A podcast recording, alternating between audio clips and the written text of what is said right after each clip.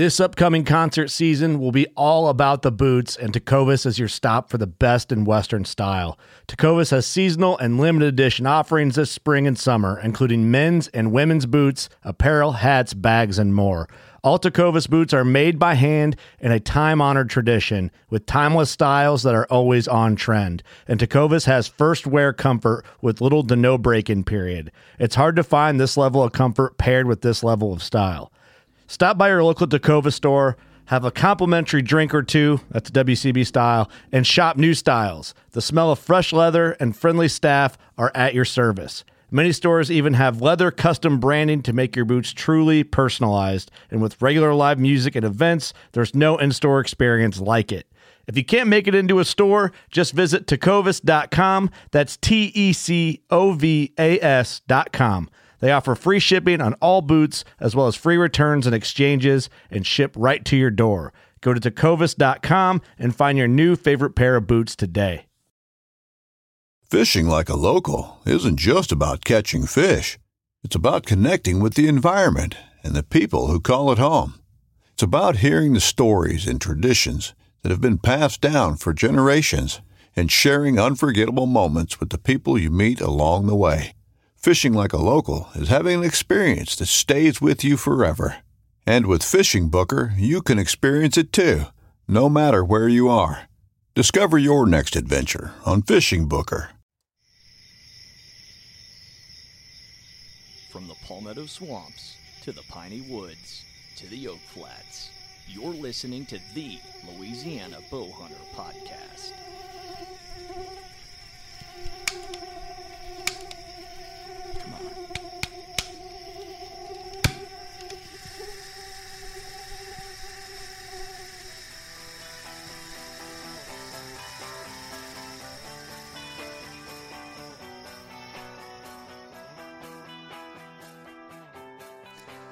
You're listening to the Louisiana Bowhunter Podcast, presented by SKRE Gear, Performance Layering System, Performance Hunting Apparel, SKREGear.com. Shop online. Use the code LABH, 20% off of your first purchase on all regularly priced items. And told you the last couple weeks, they are well stocked. And the late season gear, we're finally getting some fairly consistent cold weather down here in our part of the world. And the cold weather bib and jacket, the Guardian bib and jacket, the Ptarmigan pant and jacket. Those cold weather items are getting great reviews, and the Solace later season pattern has also gotten a lot of great feedback. And uh, check them out. Follow them on social media. Check them out on YouTube. Find out more about the products and shop online at skregear.com. So it's uh, middle of January, Kyler. Um, I know you went back to work this week. Have you done any hunting at all? We say that like like I haven't worked for three weeks, and Well, you haven't worked. It's been like four weeks since you've worked. Well, yeah, like I was gonna say it's been been longer than three weeks. this is, I mean, like, w- well, and let's be fair. You've worked. You just haven't went to the office. Yeah, I don't have to go to the office. Yeah. I can do everything from my tree stand. I, in fact, yeah, that's exactly what I do. I, I just do everything from my tree stand. Yeah. Um, and uh, I mean, I came back to a lot of you know bills that need to be paid, and people wondering where where their uh, credit card payments and stuff were. So I did a lot of that today and yesterday. But um, yeah, I mean, I I, I finally um, this year is is like the first year that I could take advantage of that. Um, and uh, you know, we, we we're- we've talked to some other business owners. We'll have a business owner on tonight, and I've been I've been working my ass off to be able to do this, like a rutcation. You spend weeks in the woods, pretty much, and I go home a couple times a week, see my family, and put the kids to bed, and then go back to the camp and blah blah blah. But yeah, I I mean, it's good to be back because I'm kind of entering into this period in my work life where I'll I'll go balls to the wall uh, in the business, like obsessively, and and you know work. Actually, this is my normal schedule that I'm about to start getting back to now. Um, get to work around 7:30, 8 in the morning, work till 5:30, go home, eat dinner with the family, go back to work at 7:30, be at the shop until 10:30 or 11 every single night, and um, I'll run that schedule until September or, or almost opening weekend. And once like once deer season hits, I cut that way down, way way down. So um, anyway, it's it's the, it's the whole you know entrepreneur uh, quote of like why work 40 hours for somebody else when you can work 100 hours for yourself. You know. Yeah. So that's that's the that's what I've been doing, but it was good. Um, I uh, you know, had a lot of good opportunities at deer. I, I can't remember if I told you all this on I told you this on the last episode, but um, I I skipped an arrow off of a, a good buck's back with my trad bow. Um, like like ba- like bounced it off his back pretty much, Mm. and um, I just uh, I get I get really self conscious when a buck gets, gets behind me and stays there because especially on winds like swirling wind days where it's like I know it's just a matter of time until that wind kicks over in his direction and that it had been happening to me all day. And so when he finally started walking forwards again, I rushed a shot and I short drawed and Yeah. didn't do like the whole program that I've been practicing months and months on. And luckily I didn't hurt him. I just skipped it off his back and he ran off and probably never, never the wiser because I didn't even, I didn't even cut him. I don't think. Um, but I Yeah. had some good opportunities. And it's not over. They're still running around like idiots. I'm still getting pictures. It's just more sporadic, you know. Yeah, one of the guys that hunts uh on the property on my property right here behind the house, he shot a eight point yesterday following a doe and shot it with Mhm. a rifle on a food plot. Uh it wasn't a old mature deer. In fact it was a young deer, but still nevertheless uh following a doe. And I ha and I've hunted a couple of times this week and um I I went to the ATA show uh, la- end of last week through the weekend. So I didn't hunt any over the weekend. I hunted the last couple of days, and I don't really have any stories to tell, but I do have a story to tell. Not from my hunt, but I have a story to tell. All right. So, update for all the active listeners that have been listening the last several episodes. So, we talked about the deer that my son's been hunting behind the house, right? Um, he's back at school now. So, COVID continues to be a thing, and they closed school today for the next couple of days just because there's so many kids in quarantine. So he got to come home in time to go hunt this afternoon. And I got a picture of the deer at 9:45 this morning. So I told him, and he's been man, he hunted the deer. We talked about it on the podcast. He hunted the deer all through his uh, holiday break. Never saw him. And this afternoon, I had the deer on camera at 9:45 this morning. I told him when he got off the school bus, you need to get your stuff on and go.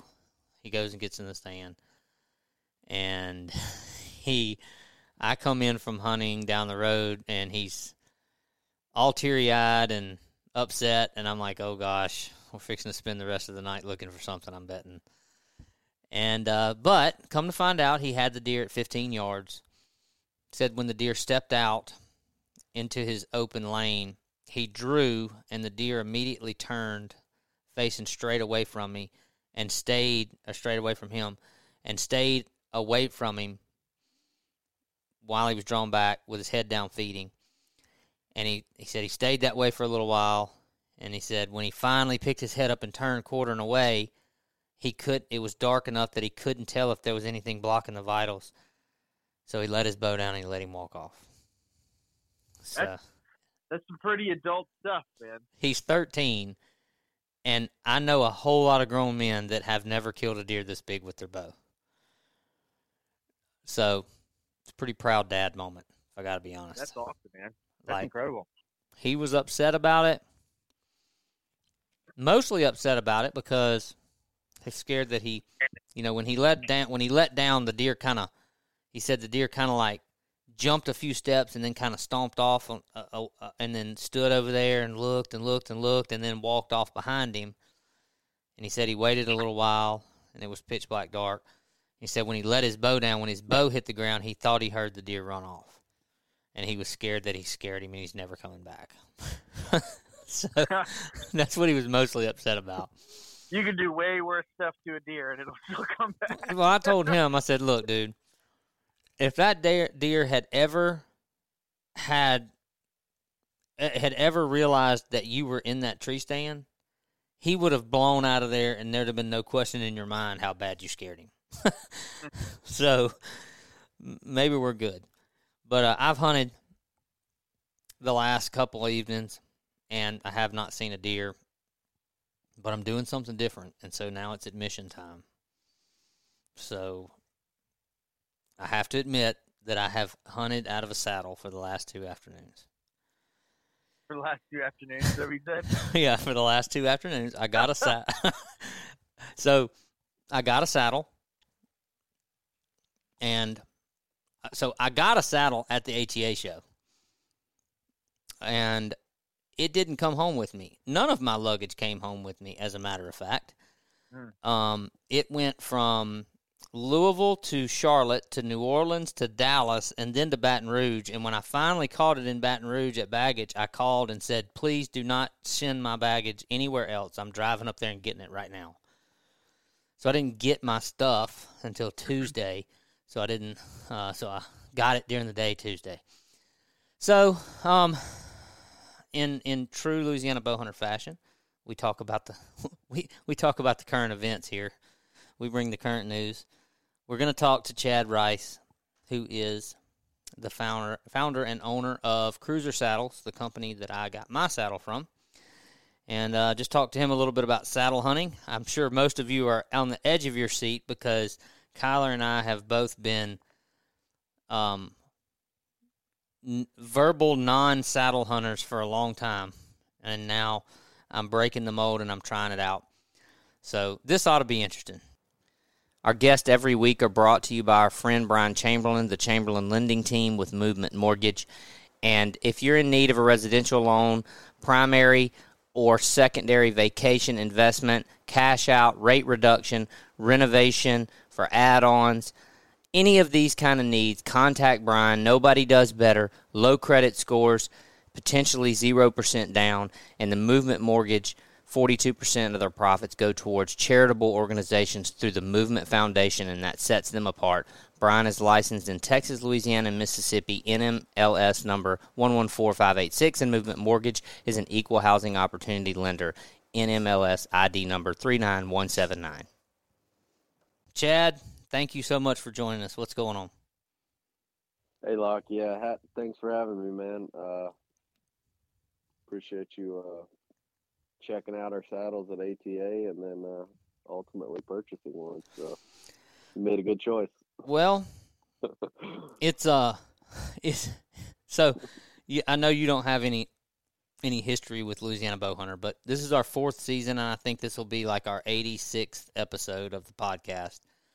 Okay. And Kyler and I, so up until last year, I didn't hunt mobily at all. Kyler has been a mobile hunter before mobile hunting was cool, but No, that's not true. That's not true. not true. Well, I mean, it's been cooler longer than I've been doing it. I promise you that. Okay. Well, Kyler has been mobile hunting for the. Is it safe? Is it fair for me to say, Kyler, you've been mobile hunting for the pretty much the bulk of your hunting career? It's kind of been your. Yeah, I, yeah, yeah, absolutely. Yeah. I- Yeah, I, mean, so- I have I have only ever deer hunted on uh with a mobile set. I've only hunted private land. I mean, I can't even count on two hands how many times. Yeah. Like like meaning I wouldn't fill up two hands, two, you know, ten fingers. So Um. So yeah. So the backstory is last year I started hunting mobily. And so, you know, to be fair, uh, I'm talking about more of the more common mobile style setups with the lightweight lock on setups and the hang and hunt methods. I, I hunted out of a climbing stand most of my life when I was a teenager and, and younger and stuff until um, I got at some, at some point I, I stopped hunting out of a climber because I got sick of it. But um, we've kind of always been avoiding making any transition to saddle hunting.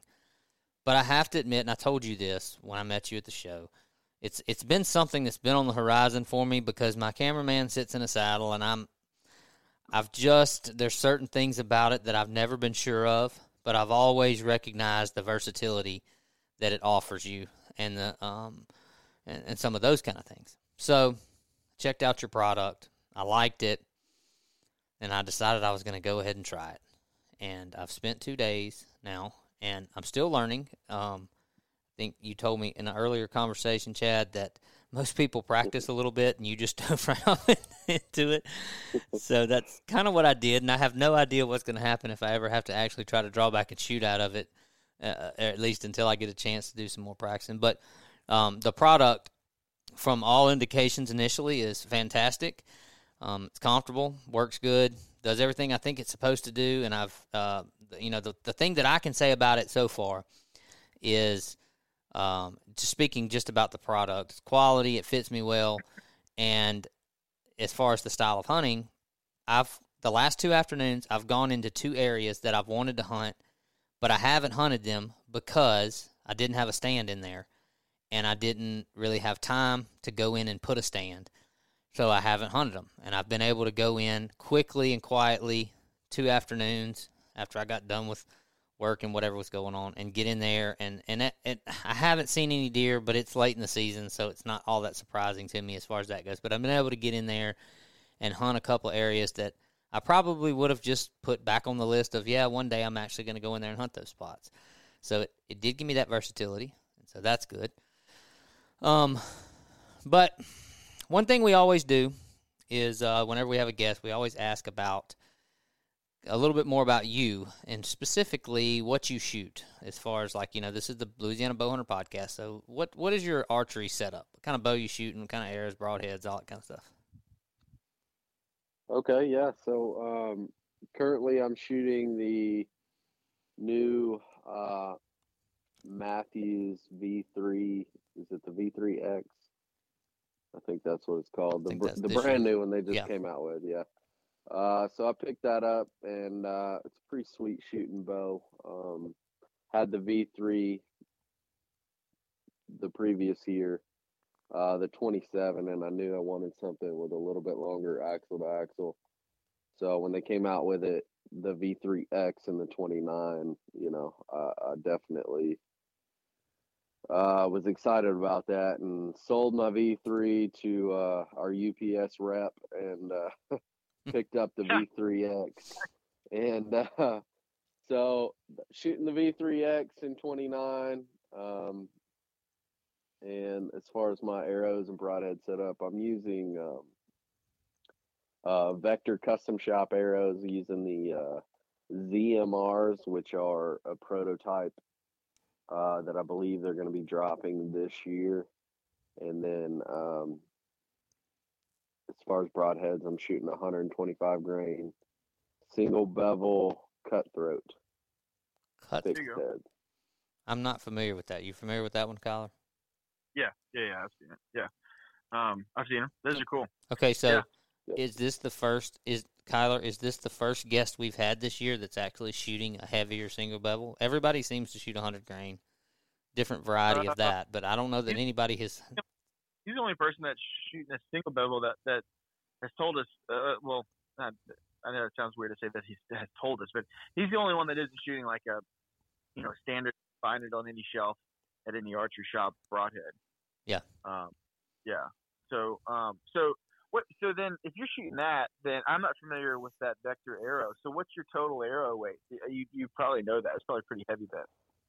Uh, yeah, we're I'm shooting just north of 500. I think like uh, I'm not exactly sure on the exact number. Um, it's like 528 or something like that. Um, Yep.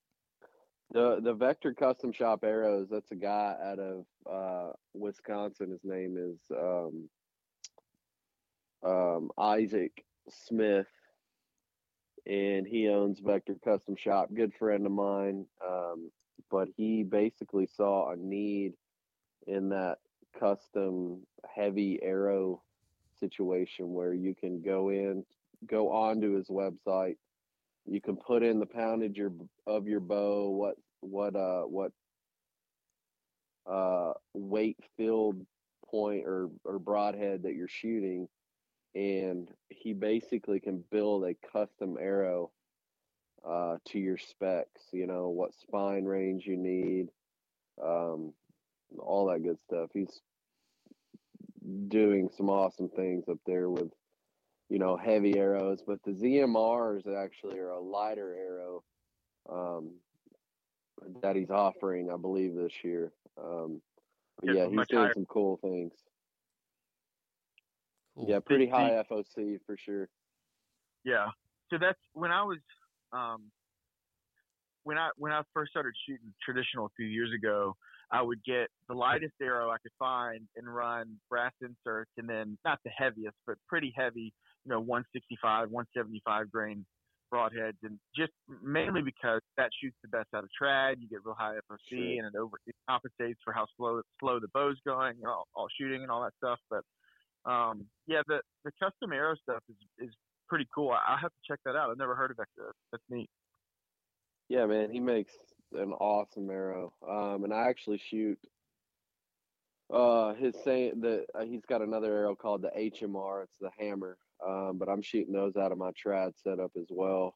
Um, but I believe I've got a I've got a 400 spine with a um, I believe it's a 65 grain insert with 150 grain uh, single bevel cutthroat on that. Very cool. What bow is that? Uh, I'm shooting. I've got two different bows. Um, both of them are Toelke traditional archery bows.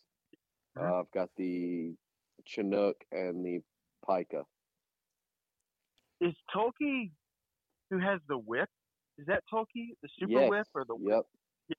The whip. Yep. Yeah. Yep. Yeah, yeah. Um, yeah, Sup- those are those cool bows.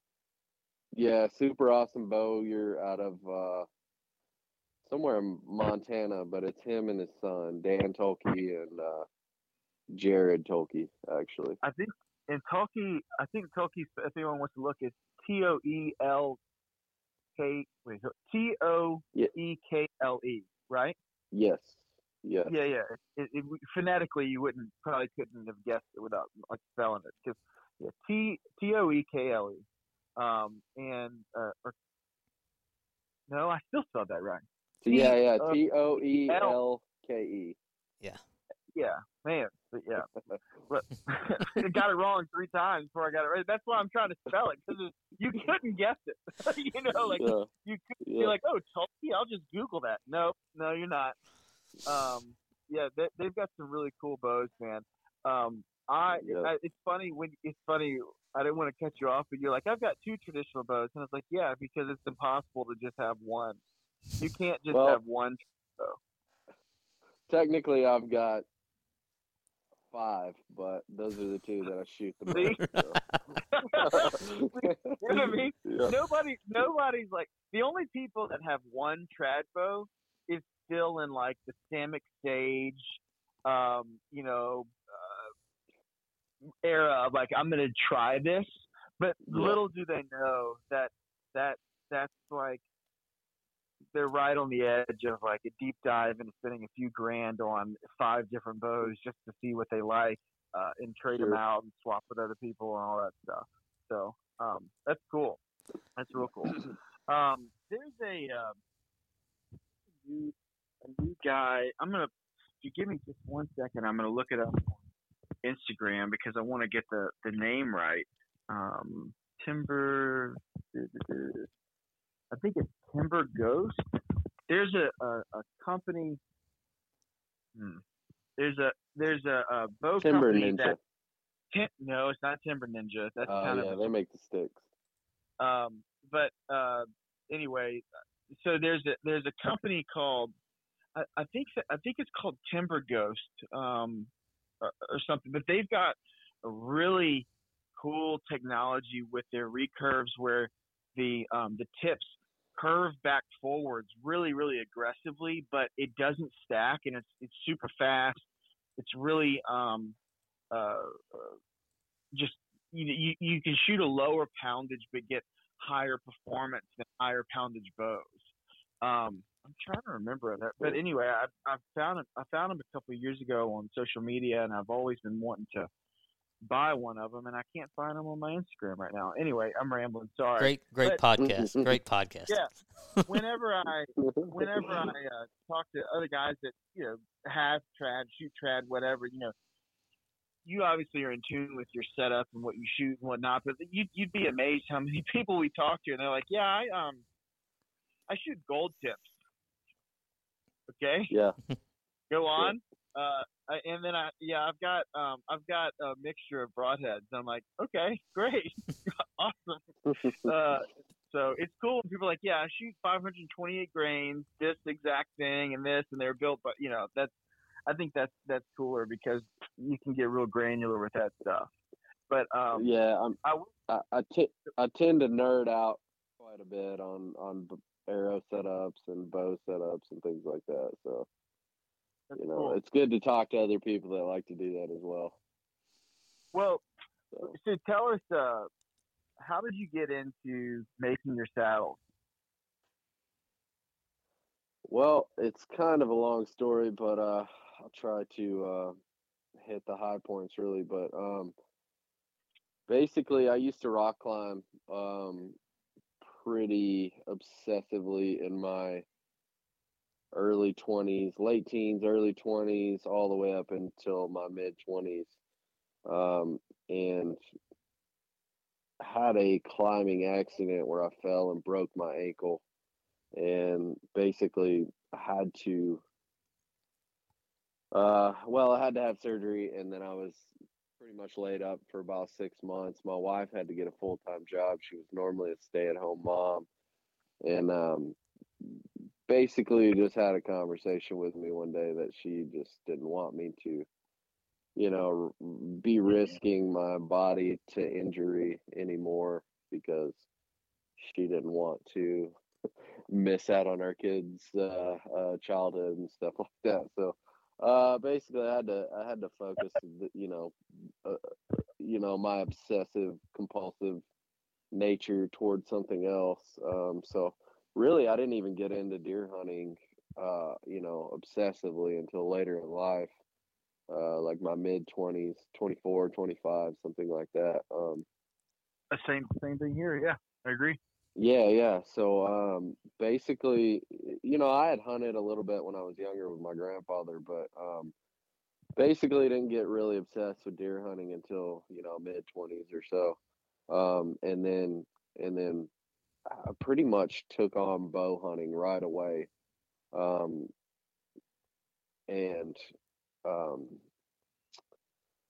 I, anyway, uh, to saddle hunting, I I um ran into a friend uh one day and he was taught we we got to talking about deer hunting and he he was already saddle hunting and he basically was said you know was telling me about saddle hunting. He said you know i think you would really enjoy this type of hunting because of your rock climbing background. So uh you know we we decided to uh start doing a little bit of hunting together and uh you know he started showing me uh ins and outs of saddle hunting and and uh, introduced me to you know, Saddle Hunter Forum, things like that. Well, uh, you know, just having an ob- obsessive nature, like I, I just dove in head first and uh, just really kind of spent a lot of time trying to figure out the best setup and you know there was not a lot of commercially available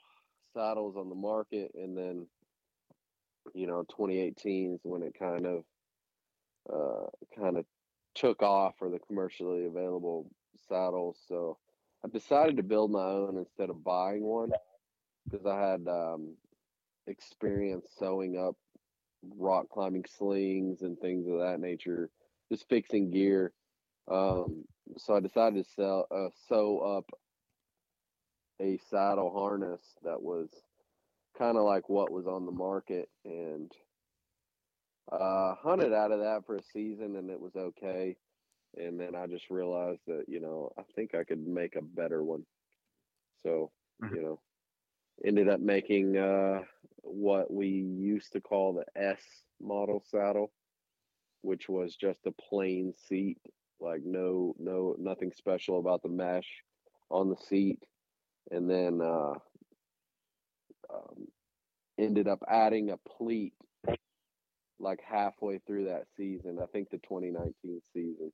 And when I added the pleat in, it kind of, uh, I kind of had an aha moment, and um, you know, built a couple for some friends, and then you know, everybody that tried it was just like blown away. So one thing led to another, man, and it just kind of made sense to uh, start a business, at least like Yeah. a, a side a side hustle.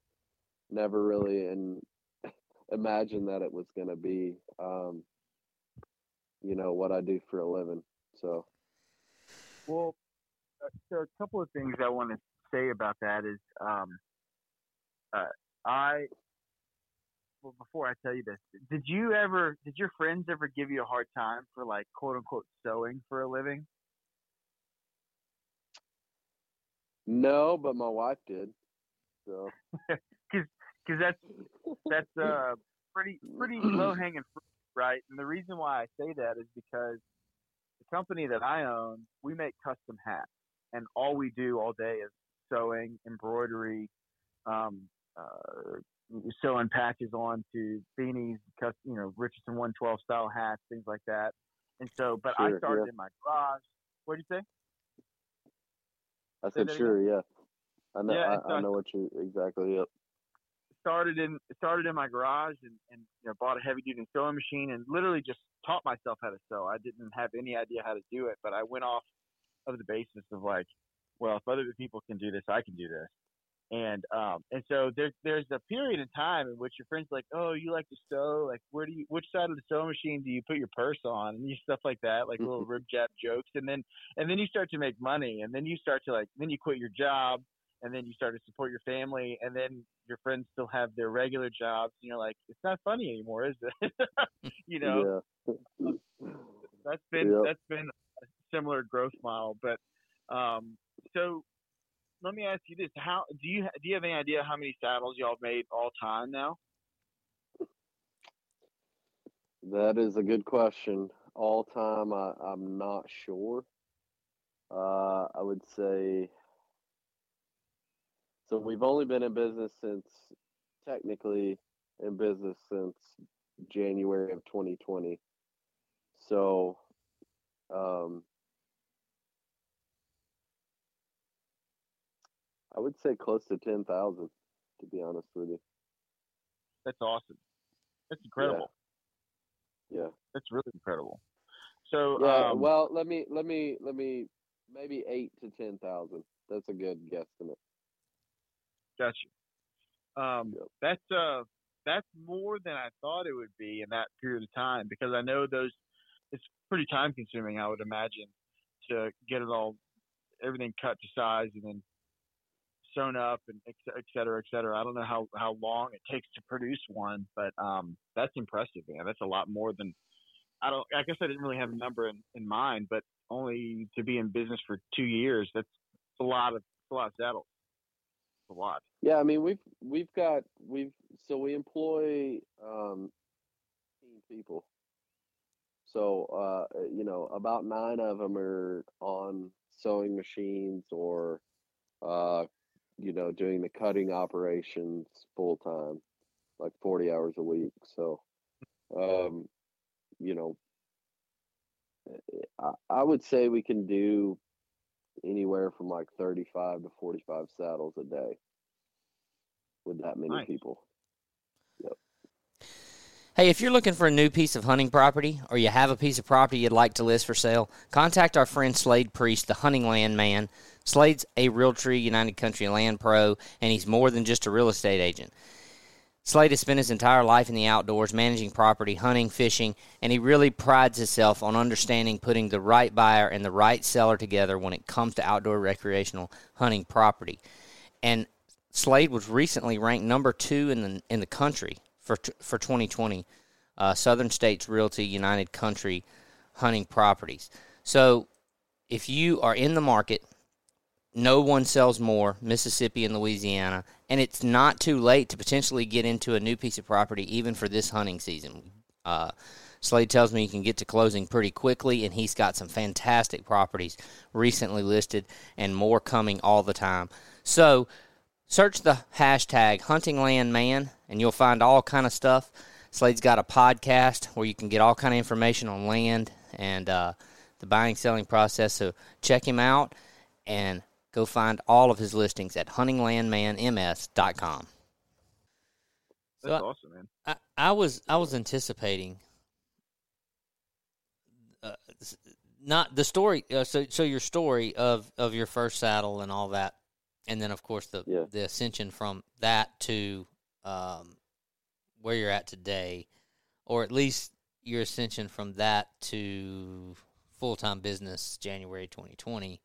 I was anticipating a more of a uh, you know, tried out a couple of different products, identified things I wanted to change, and then, you know, decided there were ways this could be done better and differently and things like that. So, uh, Yeah. it, I mean, is that part of the pro? Has that ever been part of the process, or you just strictly went completely on your own from day one, in far in terms of your idea uh, or like how you were going to do this? So I've actually never sat in any other competitor's saddle. Cool. Never, never owned one. Uh, I've actually, you know, I've had a few customers bring like some competitive competitor saddles in the shop, uh, just to say, you know, this is the one I've got. Is it better? Is y'all's better or whatnot? Uh, but no, I mean, it was kind of. It was kind of I could see what the what was out there, um, you know, based off pictures and things like that, and just could could could essentially see how it was built and uh, you know go from there, and and basically, I don't know, man. It was it's it's kind of all a blur, but it's a little bit crazy as well. Like uh, not really knowing how to sew well to going, you know, full time, like, you know, Yeah. going for it, basically. So I've never rock climbed a day in my life, but I think it, it would be obvious to anyone listening the parallels between, um, you know, the equipment, the gear, the tactics of of, of that Mhm. kind of activity, and then course climbing up a tree and hanging off the side of that tree in a saddle. Um, what are I mean, are there any points that that were like kind of high points for you going from the rock climbing? I mean, are there what things from that did you carry into? Okay, I'm going to do this. I'm going to make my own saddle. Um, you know, what kind of ideas did did that give you your your rock climbing background? What kind of ideas did that give you? Did you bring over into your ideas for creating a saddle? Uh, that's a good question. Um, I'll have to, I, I'm not sure. Um, I wouldn't say anything specific from rock climbing to to saddle hunting besides the fact that you know rope work is all kind of the same uh in, in climbing so i knew a lot about ropes and a lot about just hanging in a harness and um you know as far as rock climbing harnesses go they're not the most comfortable thing to hang in so i knew what I didn't want, I guess, Yeah, that's a good way to come at it. That's a good way to come at it. Um, yeah, I mean, and as far as, as far as saddle hunting goes, you know, uh, when I, you know, rock climbing is just a sense of adventure, like the whole thing. You know, you're you're scaling a rock face and and trying to find holds on the way up and and getting pumped out and uh, you know, so it's like sort of a sense of adventure. Uh, and, and you know, when I got into deer hunting, it kind of correlated. Like, you know, when I first got into it, I didn't run cameras, I didn't do any of that stuff. So I would go out into the woods in the dark and climb a tree, not knowing what I was getting myself into, really. So it's kind of sort of filled that void, uh, you know, that looking for adventure type deal. Um, so Yeah, I that's that's cool because like for me um and and some of this even carries over into the mobile just just mobile hunting in general. Um we've talked a lot in in different conversations about the process of hunting. You know you've got uh, different kinds of hunters out there um, some that are just focused on the kill and others that are focused on you know a process is the word that we've used on this podcast a lot, and I'm one of those people that the adventure side of it, the process of it, like everything that goes into it, from picking a spot and how you set up and uh, all the way down to um, the scouting and, and all of that is to me is one of the things that drives me the most about hunting. If it was just simply about I don't care where I'm at, how I'm hunting, when and what, I'm I'm looking to kill a deer. I'm looking to fill a tag or or, or, or a certain quota. Uh, I just I don't know how long that would keep my interest.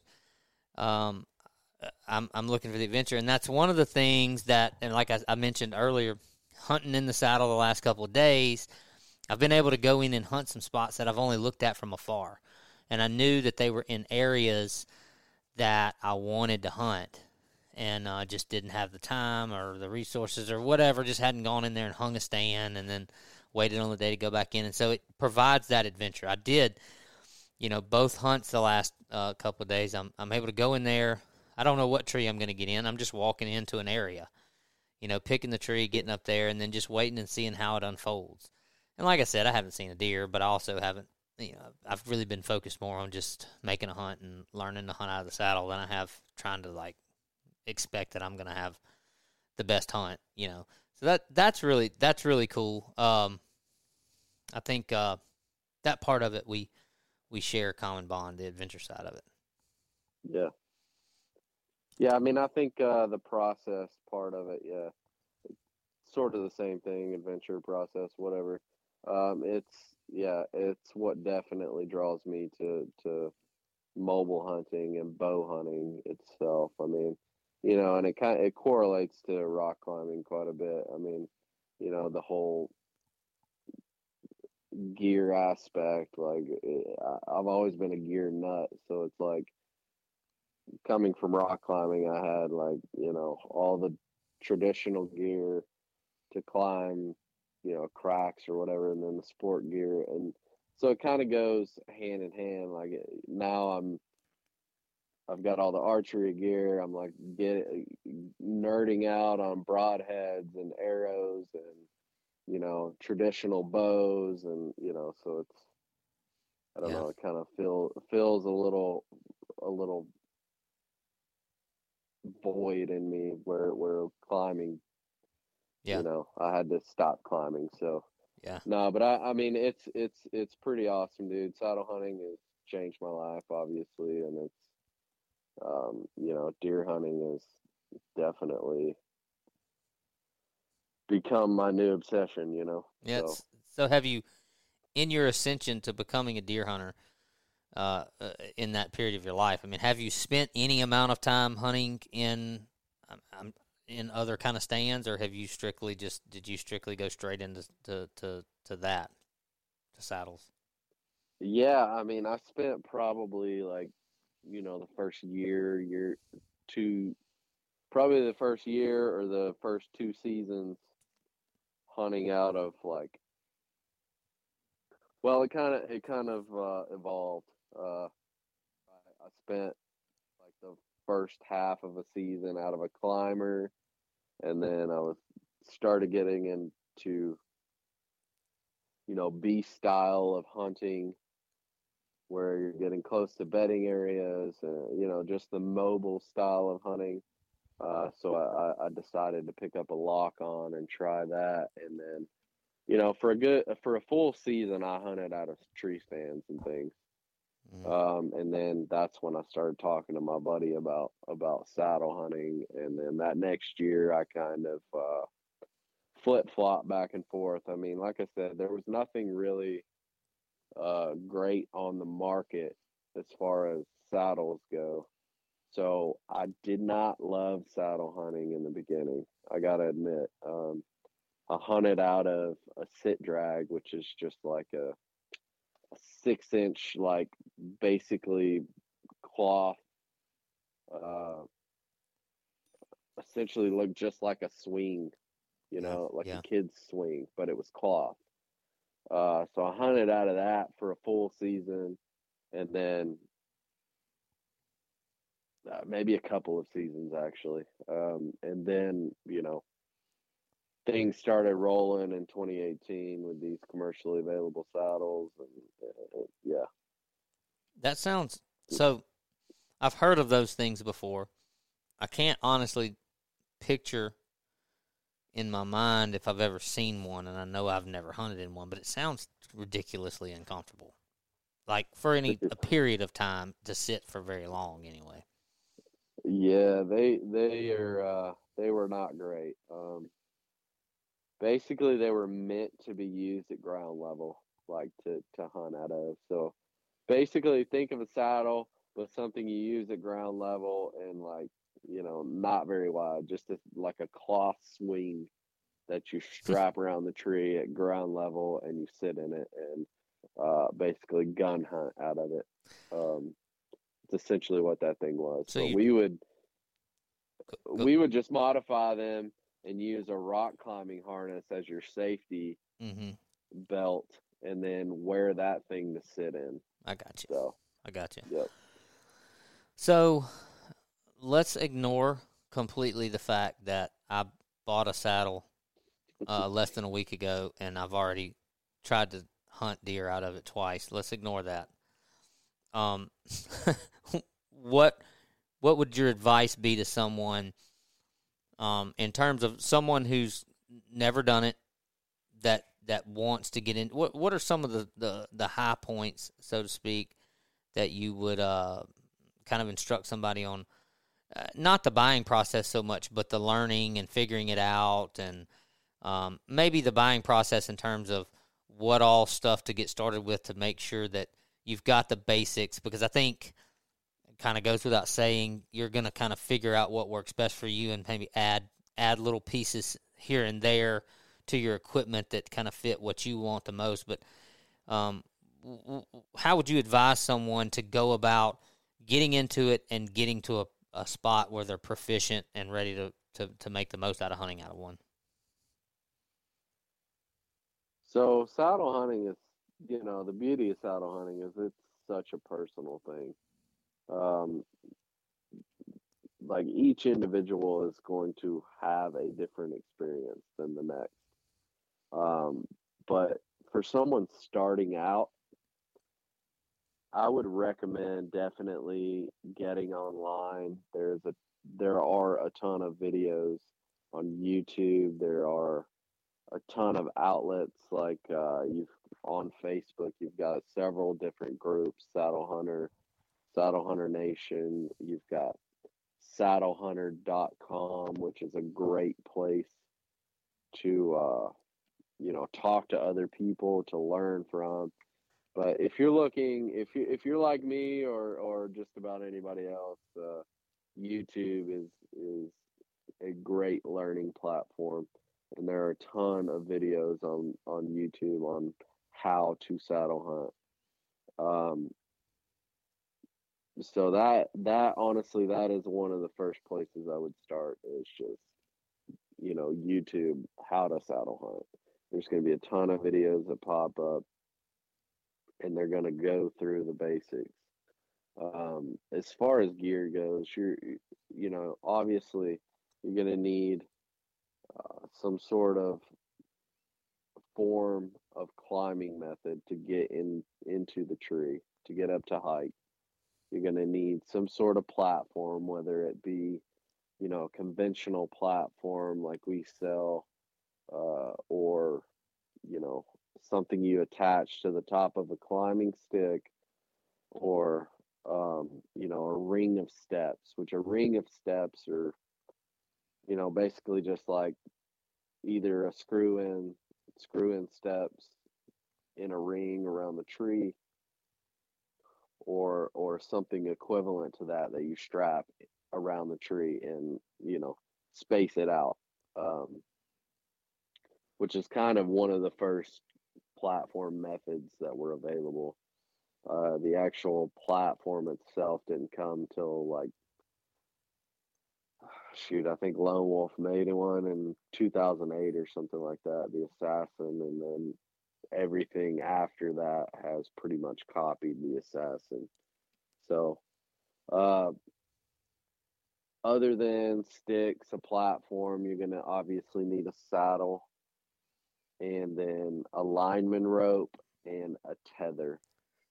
Um, which your lineman rope, obviously, if you if you've climbed any kind of mobile setup, it's the rope that goes around the tree that you flip up, flip up the back to keep yourself attached to the tree and also allow you to be hands free to hang your climbing method.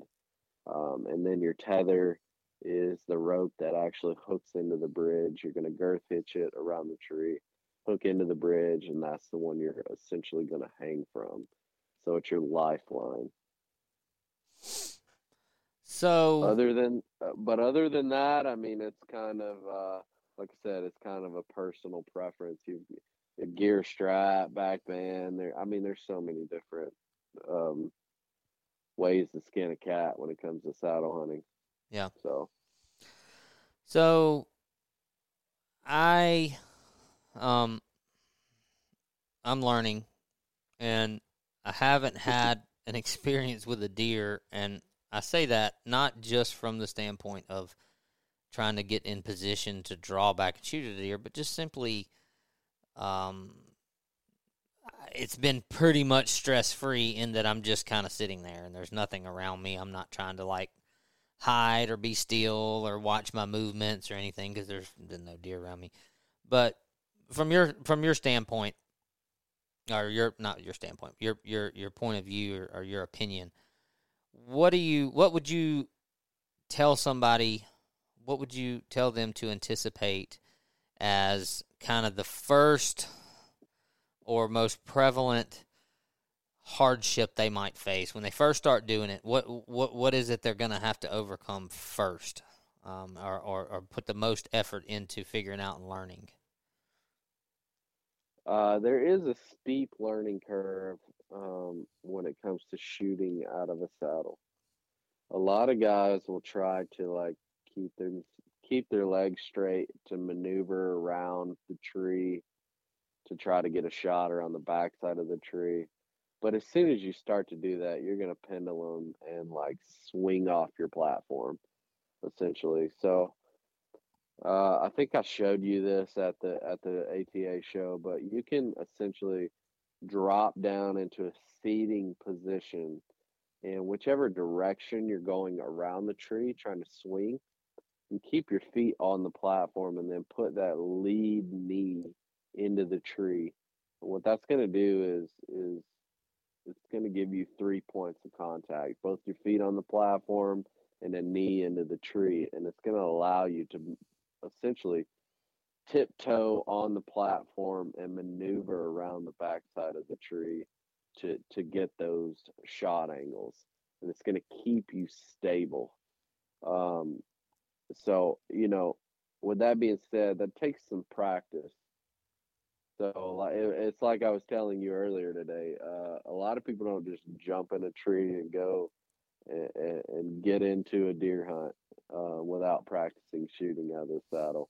Uh, so if you were to run into, you know, a big buck or something like that, I mean, good luck, dude. No, I've already. I made the conscious decision. I made the conscious decision yesterday and today that I set myself up in the tree with the best I could figure where I was at being my strongest shot being uh, where I- you know kind of where I thought a deer was going to be, and I wasn't even going to try unless it was there. You know, basically my strong side. I set myself up on the tree where okay, this spot I'm hunting. I think this is probably most likely where I'm going to see a deer or get a shot at a deer if I do, and um, I'm basically focused on that. Just basically my strong side. Just turn turn my shoulders to my left, draw and shoot. And if that doesn't happen like that, I'm just going to sit here and watch it walk by because Yeah, I, uh, yeah. yeah. I'm definitely not, uh, not, not, uh, not ready to, for any kind of awkward, weird shot angles.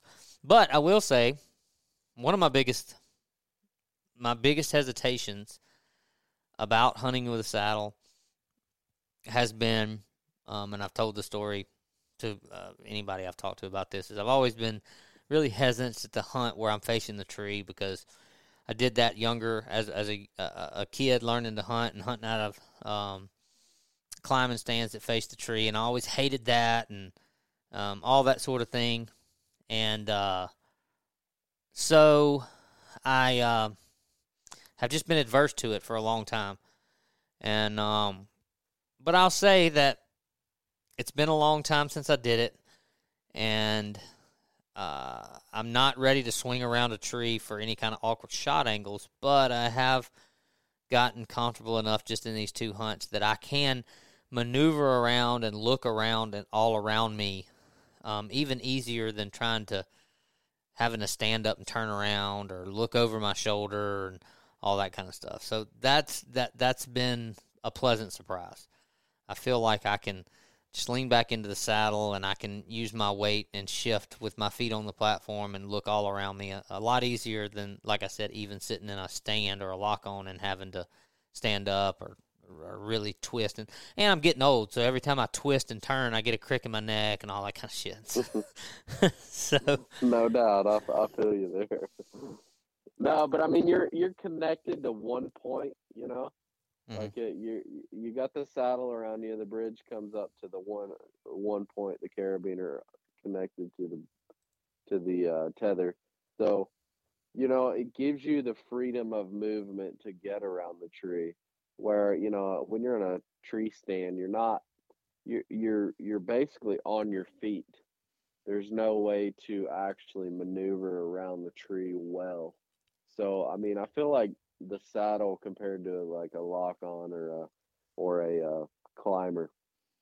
It just opens up so many different angles and opportunities to get shots uh, around the tree 360 degrees. Um, and you can and you can be confident because you know your weight is already in your harness.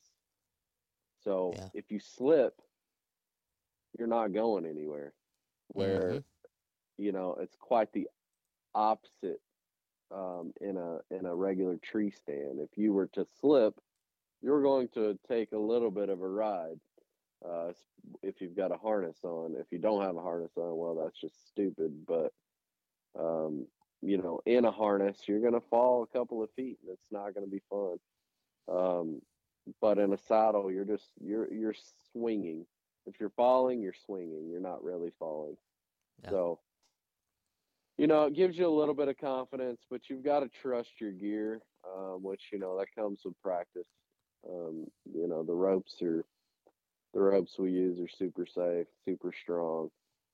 But uh, as soon as you start to trust the system, man, you feel super comfortable and you feel like you can, you, you know, really take a shot from anywhere in the tree. So, this is a change of direction kind of question. More, um, I don't even know what to call it, but so where'd the name CRUZR come from? Is there a story behind that, or is just? Uh, not really. I mean, the CRUZR saddles. I, I, I was, you know, I'd formed a partnership with a friend in the beginning that kind of fell through, so it was actually going to be called something different. Uh, and then when when that partnership fell through, uh, and I basically, you know, I I had bought him out from what he had put into it, and um, I was just driving around one day. Uh, I used to used to remodel high end houses, do a lot of tile work, and and had a crew of guys. Well, I was running back and forth, uh, picking up material one day, and and and thinking about this saddle business, and and you know, like I said, it was good, just going to be a side hustle in the beginning, and thinking about what to call it, what to call it, and I just kept coming back to like cruising bucks, looking for does, and and just cruiser. It just kind of stuck. So that's really. Uh, I don't know if.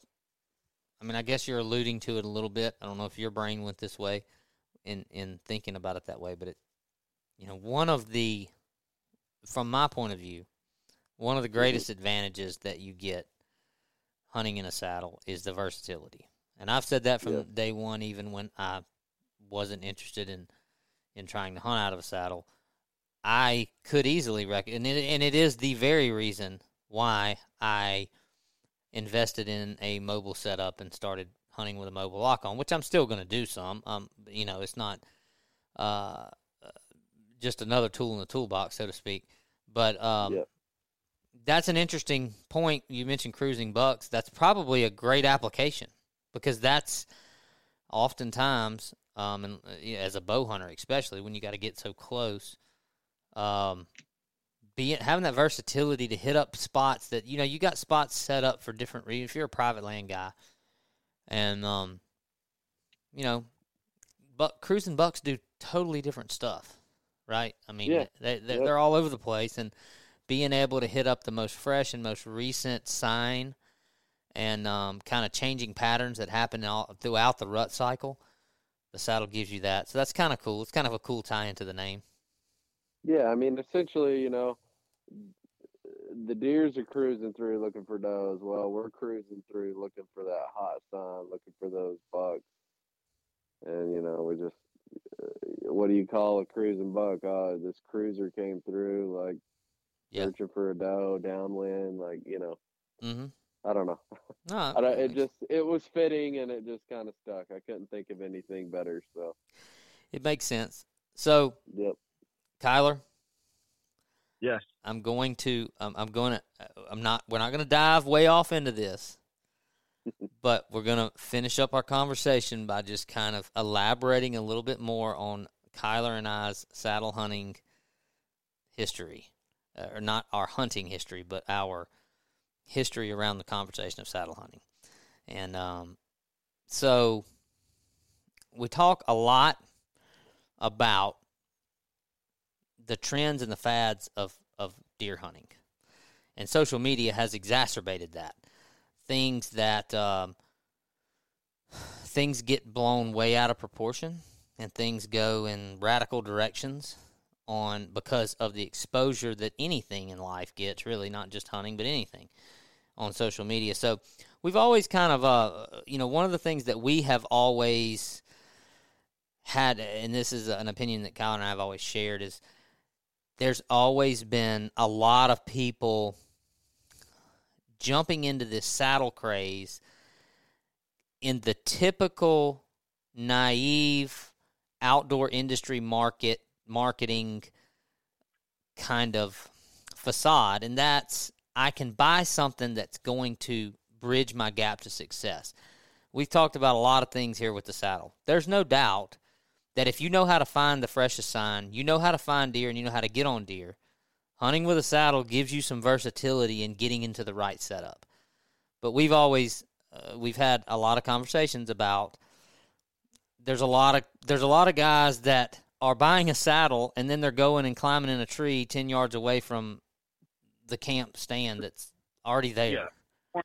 Mm, Like yeah. if I'm hanging on the Yeah. side of a tree in a saddle, I'm going to be a killer. And it's like, you know, it it does a lot for a certain style of hunt. It provides you, but it's a tool in the toolbox. I mean, I'm just I'm not I'm not introducing uh, any any grand deep thought, but I'm curious to get your you know as a guy who's building saddles, who's obviously a tinker and a toyer and likes to uh, do that kind of thing. We, we talked about with your bow and arrow and everything. You know, I just want to get your kind of your thought about that because that's kind of been all ours. I think is like just the fad of like everybody thinking that just because they bought a saddle, all of a sudden, what Kyler likes to say is if you're finding and killing deer regularly, you're going to be able to do that no matter how you choose to get up in a tree. If you're not, you need to figure that out before you worry about what you're using to get in the tree with. That That's fair- my entire stance. That's been my entire stance, and and, and I, I want to. I, I, I know you you just asked um, asked Chad a question, but I I want to clarify something. I've actually never ever had a problem with saddles ever. Um, I will even openly admit that they are a fantastic lightweight mobile tool for um, what's becoming extremely, uh, uh, I don't say majority, but a lot of, especially public land hunters, um, but also some private land hunters that are looking for a mo- more mobile way of, you know, getting up and down a tree or looking for less to carry on their back. I think it's a fantastic solution for that. I've never ever discredited saddles as like a tangible thing that can be helpful. I've always been critical of some of the people that buy them the same way that some people buy a driver to fix their slice. You need to fix your slice.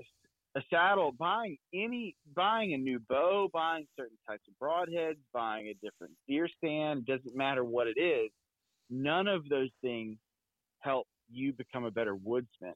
And that's been my, my only, and I've been very vocal about this, about the fact that no gear you buy will make you a better woodsman and better at killing deer. Nothing. There is nothing. At some point in time, you've got to say, you know what? I'm really screwing this up for myself repeatedly. I'm going to learn how to make better decisions in the woods.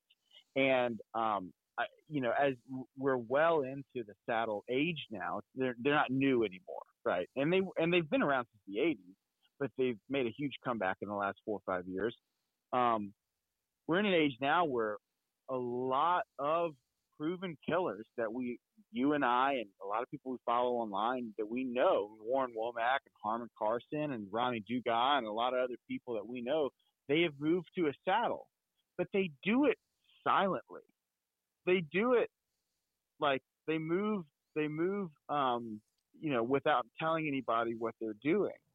And, um, the ones that have been most vocal about like the new their new saddle have killed the fewest deer. That's the thing I'm most critical of, or that I have been because you know a lot of people were moving to them years ago. That's always been my point. So I like I want to clarify to, to you that I'm not a saddle hater. I am against any type of gear that people put on a pedestal that they think is going to suddenly make them killers, and it's not. Yeah. That's Yeah. my that's I mean, my- it- that's all I say.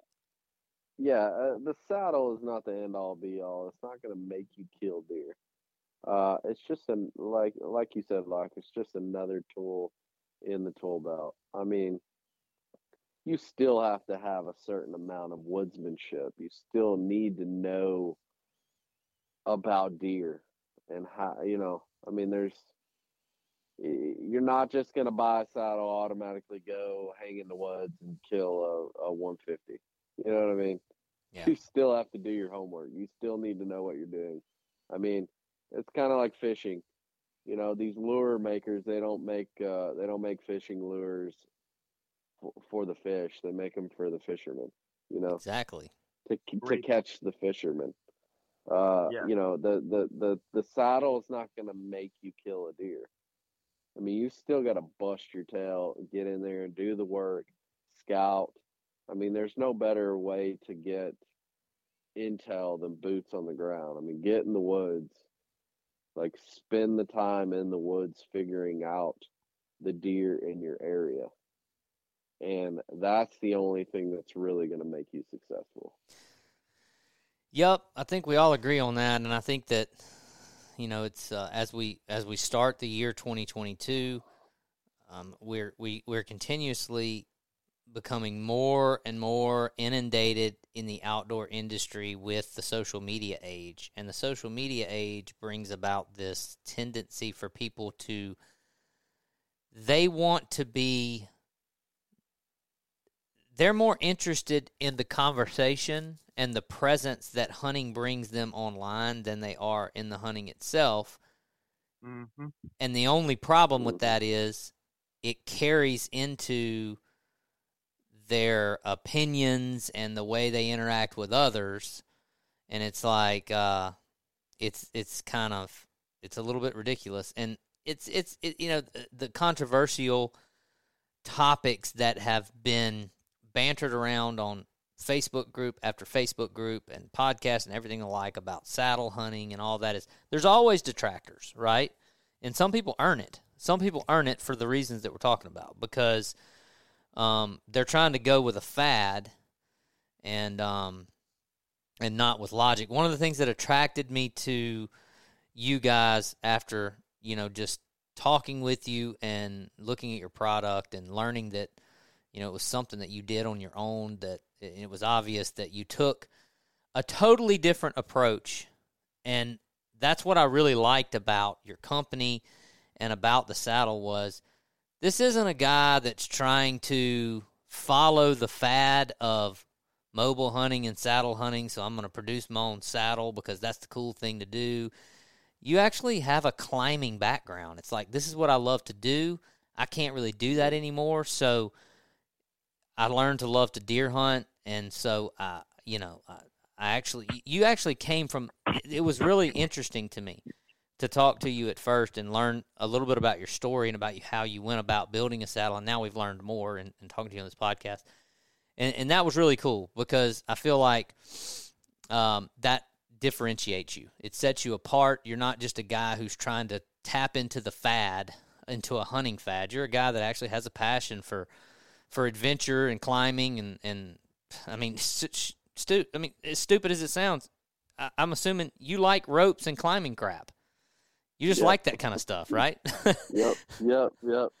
So that that that's cool. It makes you a unique innovator in the industry, and that's why, um, you know, one of the things that attracted me to it. So before we wrap up, obviously, want to give you a chance to kind of tell us about what you're offering uh, as far as what's available from CRUZR right now, and how people can find you and and uh, purchase gear from you and just follow along with the company and what's what's what's coming in the in the future. Yeah, man, I appreciate that. So we uh we're on all social media well not all social media platforms but we're on facebook instagram um, at CRUZR saddles uh, our website is www.cruisercruzr.shop uh, we offer you know a couple different models of hunting saddle. Uh, we've got two platforms, a, a pretty substantially large platform that gives you enough room to move, uh, and, and then a smaller platform. Um, the Seeker is the large platform. The Mini Seeker is the smaller one, which we just dropped uh, at ATA this past weekend. Should be available within the next month to two months. Um, going to be coming out with a set of climbing sticks this year and uh, uh, several different new accessories a new dump pouch gear hanger um, yeah man we just offer anything you need to get up into the tree to, to saddle hunt so so, so let, let me ask out. you this let me ask you this because I'm not sure.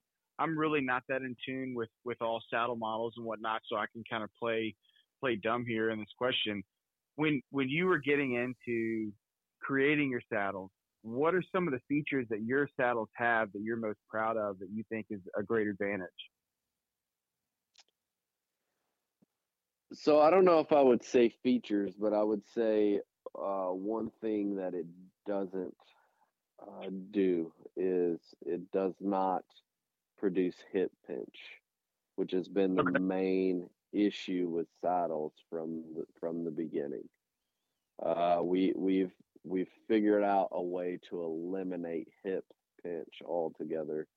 Um, it's got a lot to do with the construction and the materials uh, of the saddle that we use or that we've built.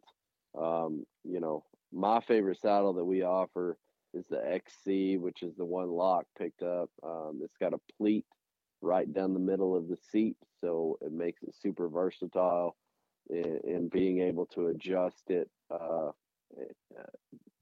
to find, you know, uh, your specific comfort level that you're looking for. And um, other than that, I mean, we just offer uh, uh a saddle with made of all military spec webbing uh, military spec mesh, um, name brand buckles, waist buckle. Um, you know, it's just super well built, and we do manufacture everything in house uh, here in Cookeville, Tennessee. So we put our hands on each and every saddle that goes out the door. We make sure, you know, that it's up to our quality, or it's uh, it's not going out the door. So we pride ourselves in the quality of our product, pride in the fact that it's made in America, and uh, and, and pride in the fact that it's probably the most comfortable saddle out there. Well, Very cool. I can attest to this. I'm not the best. I am obviously not the best reviewer in that I haven't hunted in any other saddle. And I've only sat in one other saddle just testing it out. And it was Mr. Warren Womack's across the street. And I honestly don't even know what it was. It was just whatever he had hanging off of his porch. Um, and I will say to what you said about the hip pinch, my cameraman Colin is in a saddle. Anytime we're filming, he always gets in the tree with me with a saddle. Which, by the way, if you're interested in filming hunts and you and your buddy wants to hunt, there is no better way than to put a cameraman in the tree with somebody. Whether you're both mobile or you're getting to an existing set, there's no better way to set up a cameraman than a saddle. It is phenomenal, just the versatility it provides for a, cameraman. But point being, I always wondered how that would work. Just looking at it, I'm thinking, how does that not pinch you? And I will say that I don't, I haven't experienced that at all in my two hunts. I don't, I don't know how your saddle's made. I honestly can't even say that I've in, investigated it to try to figure out what it's doing. But I, but I can attest to, to your point. Um, whatever you did to try to make sure it, it that it that it addressed that, it does because um, I often wondered in thinking about sitting in a saddle, how's this going to work without being, um, having that you know that pressure around your hips and stuff, and it doesn't. It doesn't do that at all. And I've actually adjusted it different ways just to see how it sat, and some of it I like. Uh, you know, some ways I liked, some ways I didn't, but none of it, it none of it would had an uncomfortable pressure or pinch to it. So, can attest to that. There's your there's your review from Locke on Louisiana Bowhunter Nice. Podcast. Locke That's magic, man. That's awesome. Um, I, I didn't realize you were in Cookeville. I actually, um, I, just kind of an odd side story. I just bought a uh, a Genu from Cookeville. Uh, I don't know, maybe four or five weeks ago. I think I found it on Marketplace and paid for it and sent my buddy up there to go grab it. But um, I I went to uh, boarding school in um, Sewanee at a for high school. Um, so I'm Yeah. very familiar your whole your whole part of the country up there. Beautiful, beautiful place, and a ton of deer, ton of deer. Ton of deer. Yep. Cool. We're Like- blessed, like- man. like- We've got we've So many that We've got- that it's like number one reason for car car damage. To- to have exactly. So many. Yeah, man, we're blessed to have a lot of a lot of deer, and uh, in my specific area, within a thirty minute area, I've got access to tens of thousands of acres of public ground. So, Very man, nice. super blessed to have uh, super blessed to have a ton of of uh, public land around me, and and yeah, we've got a lot of big deer, and uh, if you like to fish, it's one of the best areas in Tennessee for fishing as well. So It's beautiful. I didn't Pretty realize you were so. When you said mountain climbing, I, I guess I was kind of putting you in North Carolina in my mind, and that was one of my questions I was going to ask was where y'all were, but I didn't realize you're only you're not even eight hours away. Um, so that's cool. Um, I, I Yeah. do have one last question for you. Uh, uh, maybe it's two parts, but number one, what? How are you climbing the tree? What sticks are you using? Uh, currently, I'm using uh, a set of sticks that was uh, offered by a company called Catalyst Outdoors. Uh, I do believe they are no more. Um, I think they just came on in like 2020 and made, you know, I, I don't know. Uh, They just, uh, the, the couple of kids out of uh, Indiana, they couldn't uh, they they worked full time jobs and like engineering jobs. Um, believe they made parts for like uh, spacecrafts and aircrafts. Uh, but they on their side, like on the side, they made climbing sticks. So those are uh, I'm mainly using a set of climbing sticks that they had made. And then I do have a set of Lone Wolf custom gear, the the mini or the uh, I forget what they're even called, but they're the ones with the alternating steps, like the original Lone Wolf sticks. Uh, I, I, do take those out from time to time. Mm-hmm. Uh, but I, I use three sticks, and uh, I've also made a, a, movable aider that I take up the tree with me. So with three sticks, I can get about 22 feet tall I'm stretching them out pretty good. That's yeah, that's real similar to mine. I I, I um I can get with three sticks, three sticks. I've got aiders on all three. I, I'm I'm running the original Hawk Heliums, but I modded them years before they came out with the um like the Versa button and and also the, like the suction cups that everybody hates so much that don't work. I, mm-hmm. I have the original full length sticks, but I took the middle steps out of all of them because I'm pretty tall and I could make that step from bottom to top pretty easily. Um, but then I added cable aiders, and my very bottom stick is a um, uh, Amsteel aider that's aider that's longer than the other one.